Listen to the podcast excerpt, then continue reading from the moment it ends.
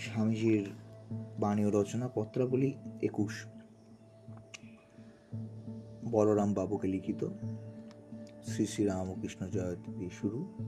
এলাহাবাদ, পাঁচই জানুয়ারি আঠারোশো নব্বই।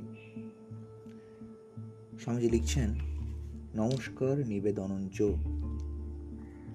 মহাশয়ের পত্রে আপনার পীড়ার সমাচার জ্ঞাত হইয়া বিশেষ দুঃখিত হইলাম।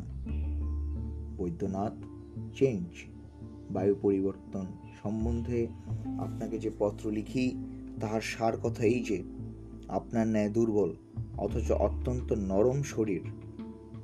লোকের অধিক অর্থ ব্যয় না করিলে উক্ত স্থানে চলা অসম্ভব।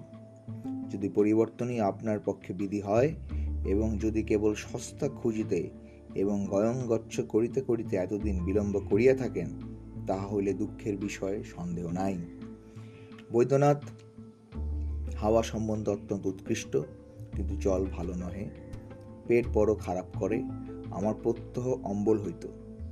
ইতিপূর্বে আপনাকে এক পত্র লিখি, তাহা কি আপনি পাইয়াছেন?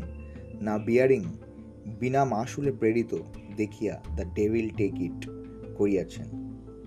ফ্রেজের অর্থ, ভাবার্থ গ্রহণ না করিয়া ফেরত দিয়াছেন। আমি বলি, চেঞ্জ, বায়ুবর্তন করিতে হয় বায়ু পরিবর্তন করিতে হয় শুভস্য শীঘ্রং। রাগ করিবেন না, আপনার একটি স্বভাব এই যে, ক্রমাগত বামনের গরু খুঁজিতে থাকেন।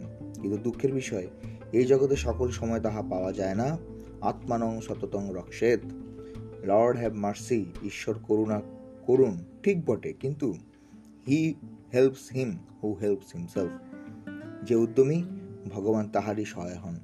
আপনি খালি টাকা বাঁচা, বাঁচাতে যদি চান লর্ড ভগবান কি বাবার ঘর হইতে টাকা আনিয়া আপনাকে চেঞ্জ বায়ু পরিবর্তন করাইবেন? যদি এতই লর্ডের উপর নির্ভর করেন, ডাক্তার ডাকিবেন না। যদি আপনার স্যুট না করে, সহ্য না হয়, কাশি যাইবেন আমি এতদিন যাইতাম, এখানকার বাবুরা ছাড়িতে চায় না, দেখি কি হয়।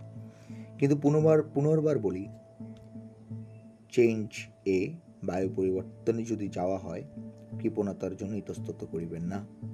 তাহা হইলে তাহার নাম আত্মঘাত। আত্মঘাতের গতি ভগবানও করিতে পারেন না। তুলসীবাবু প্রভৃতি সকলকে আমার নমস্কার দিবেন। নীতি নরেন্দ্রনাথ।